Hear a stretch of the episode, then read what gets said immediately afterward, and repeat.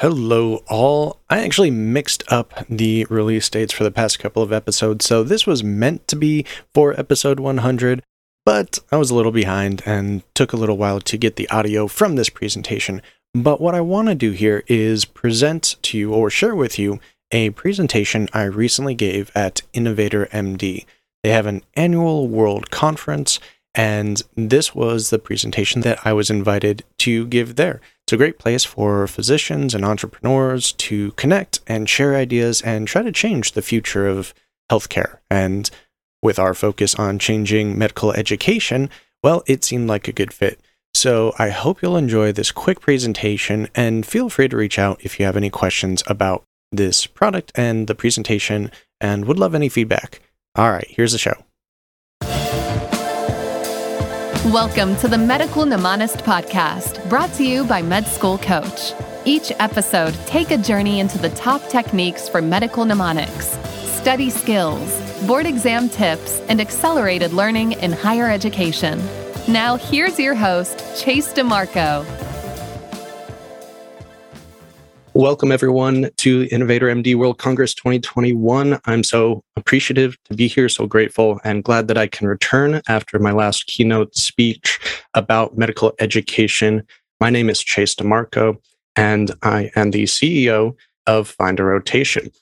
And I wanted to tell you how you can be a part of shaping the next generation in clinical education.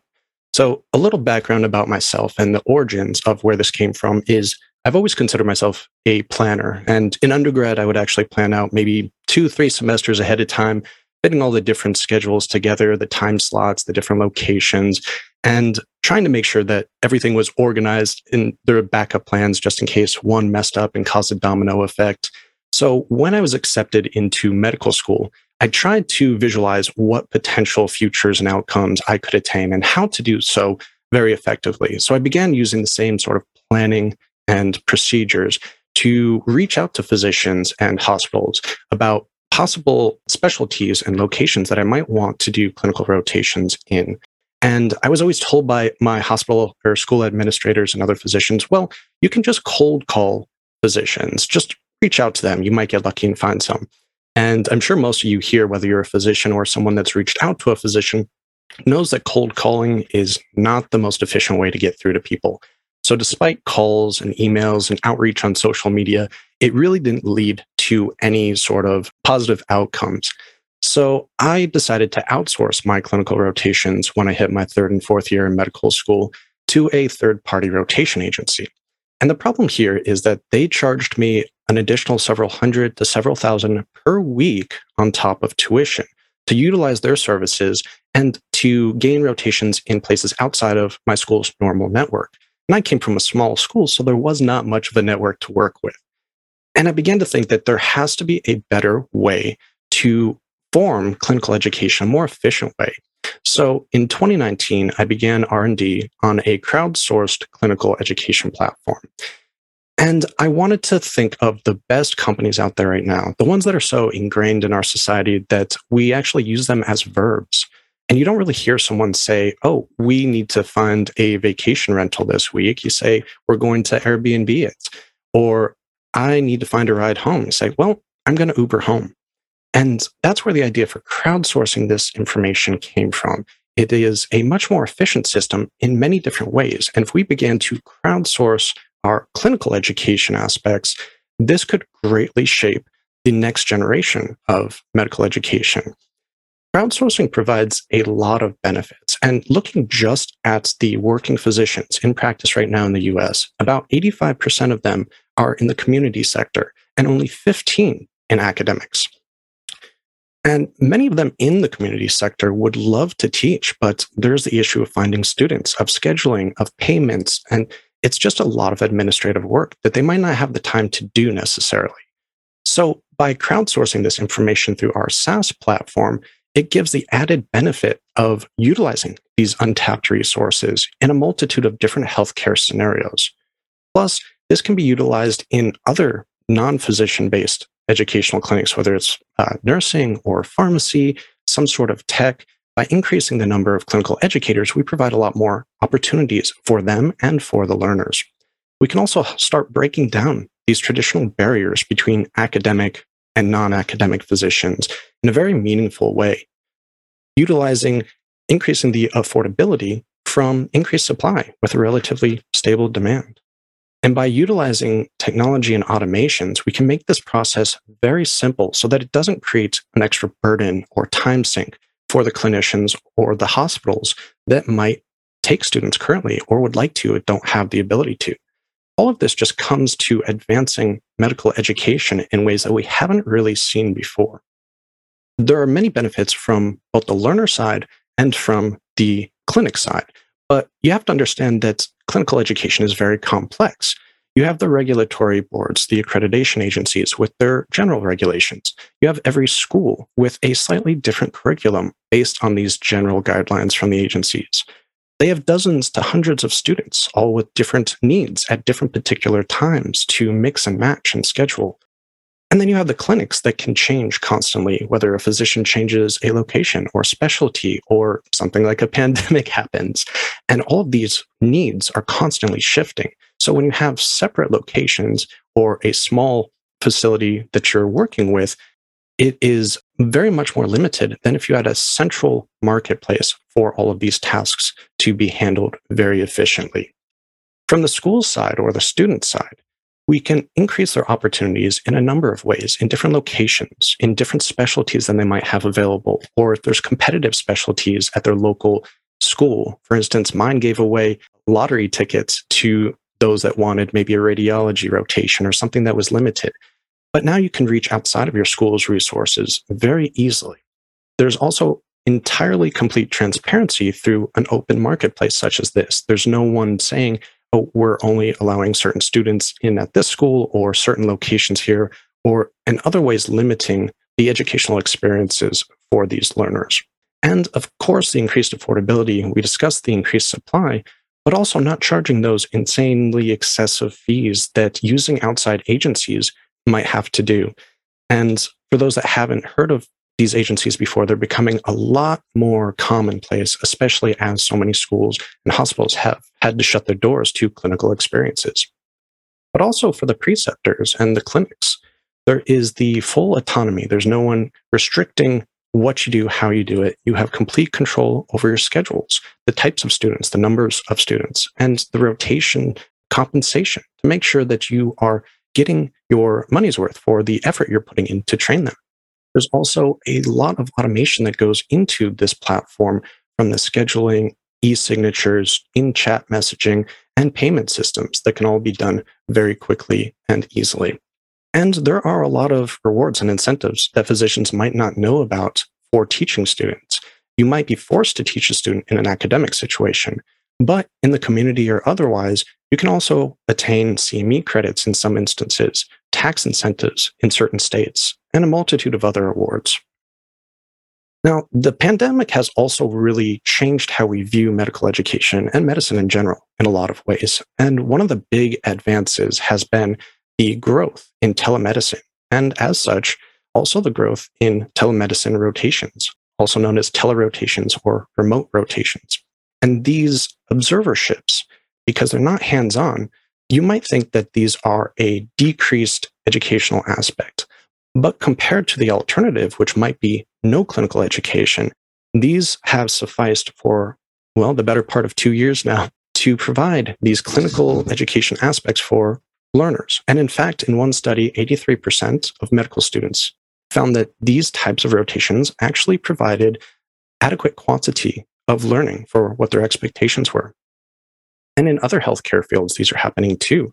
For residents in pharmacy, a significant number of their learning domains they rated as extreme competence and extreme comfort level with these telemedicine rotations, with these virtual rotations. You also have nursing, or for that matter, med student rotations, shadowing, which they are mostly limited in many states now to the simulation-based education. And that's great when it's all you have, but it also decreases the one-on-one aspect with the patient, learning to empathize with a patient before you become an actual provider, which is extremely important. So all of these needs from the in-person rotations in places outside of maybe that school's current network, or providing these telemedicine rotations can be easily implemented with our system. And the reason I say easily is, well, take a look for yourself. A few screenshots here depict exactly what the flow is for, in this instance, a preceptor or a clinician. You register, you create your basic profile, entering your personal data in there. You create a listing, a rotation that you'd like to offer, filling in the types of students, numbers of students, the documents that are required for that particular rotation, compensation amount. And within a few clicks, you can have your listing go live. And from the student's point of view, again, similarly, creating their profile with their school, with the type of student they are, with any academic achievements they might want to list in their biography, searching the current rotations on the marketplace at the time, finding one that suits their needs, whether it's a certain price range, a certain specialty, maybe a certain location, because they're really trying to gain residency in that location and they want to network ahead of time. Or maybe unmatched physicians that want to build up their CVs even more for the upcoming next year's match. They fill out their requests and the time slot, couple of clicks to upload their documentation, and off the application goes, waiting for an acceptance or rejection from the physician, from the administrator, whoever's running the account. All right, that's all I had anyway, and ready for questions. I am curious if you could please comment in which stage of implementation you are. I'm not sure if what you are showing us as a site, if it's live or if it's a concept. And also what kind of traction you have? Like, are people already using it, or do you have a pilot in place? Sure. So we have been beta testing earlier this year, and we're exiting beta testing now. Currently have several hundred students. I want to say maybe 300 students that were in beta testing or on the wait list to do so, and approximately 200 physicians that have already expressed interest who are in the beta testing. We are exiting beta testing with the improvements being made from the recommendations of that beta test. And several hospitals and schools have also expressed interest in this. We're hoping that the new version will go live within the next few weeks, maybe a month or two max. And the traction has been very positive, very strong so far. So when the risk managers get at you, they're going to have lots of fun from schools. I guess, have you talked at all to, obviously, huge range? I don't want to be elitist, but the Mass Generals, the Brigham Women's, blah, blah, blah. So have you, what are the, obviously there's going to be a lot of interest by your users on the tier list of your, have you started talking to, elite medical schools and their risk managers and et cetera? Because that will probably be the highest desirability for some of your users, your med student users. At the same time, it'll also be your lowest penetration in terms of coverage.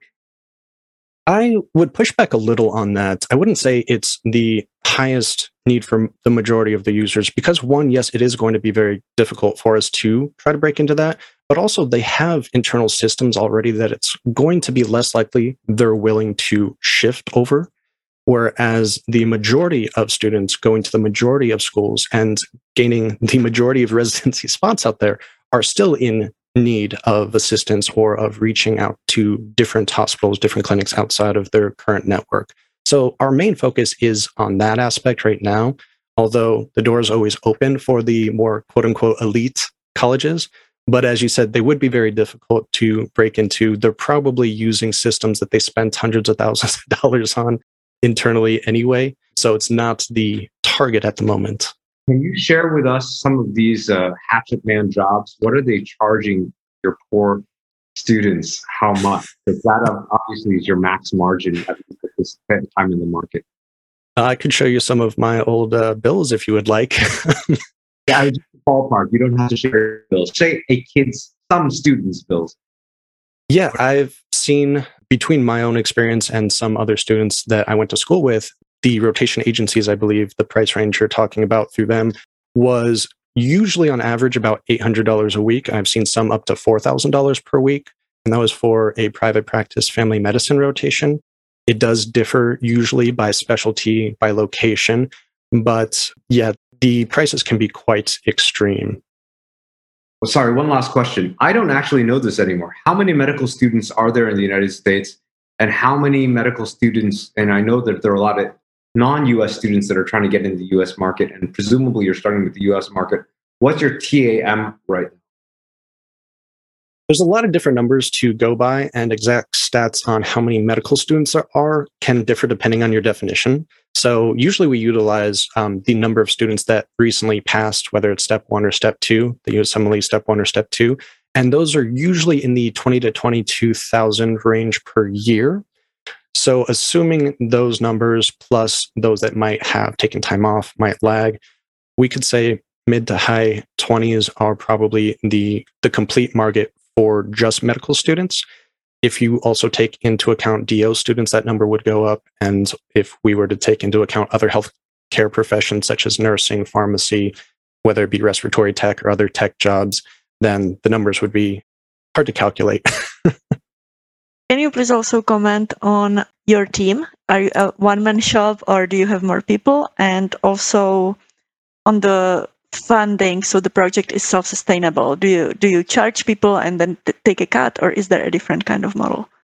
Right. So the team is mostly myself, the app development team, which is outsourced to a US development team, and then multiple independent contractors. No one on salary at this point until the official launch.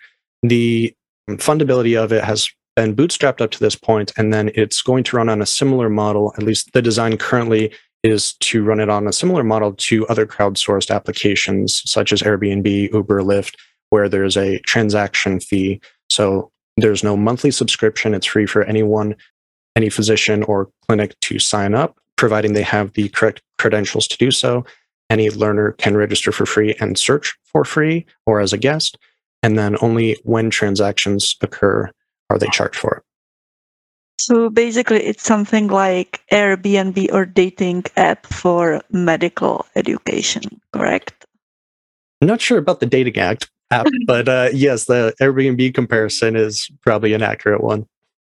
And I'm stealing or borrowing language from Ferdinand. We've been talking about, so I get inspired over here. Thank you. You're welcome.